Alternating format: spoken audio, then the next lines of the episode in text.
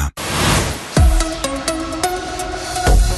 Ancora ben trovati dalla redazione di Radio Ticino. Una missione delle Nazioni Unite è arrivata ieri nel Nagorno-Karabakh per la prima volta dopo 30 anni per valutare i bisogni umanitari. Lo ha annunciato l'Azerbaijan. Nel frattempo la maggior parte della popolazione armena locale, più di 100.000 persone su 120.000 totali, ha abbandonato l'enclave dopo che è stato definitivamente conquistato da Baku con una guerra lampo negli scorsi giorni giorni che ha provocato la morte di 600 persone.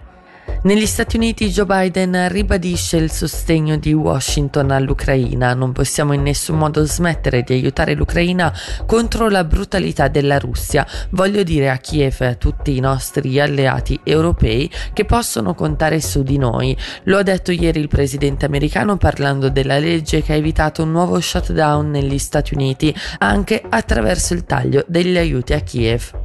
E veniamo in Svizzera nel canton Zurigo dove la candidata UDC al Consiglio nazionale Maria Wegelin lascia almeno temporaneamente la direzione della sezione democentrista di Winterthur. La zurighese era finita una settimana fa nella bufera dopo che il Sonntagsblick aveva reso pubblico l'ingaggio da parte della donna di due attivisti di estrema destra Jungtat per sostenerla nella campagna elettorale sui social media.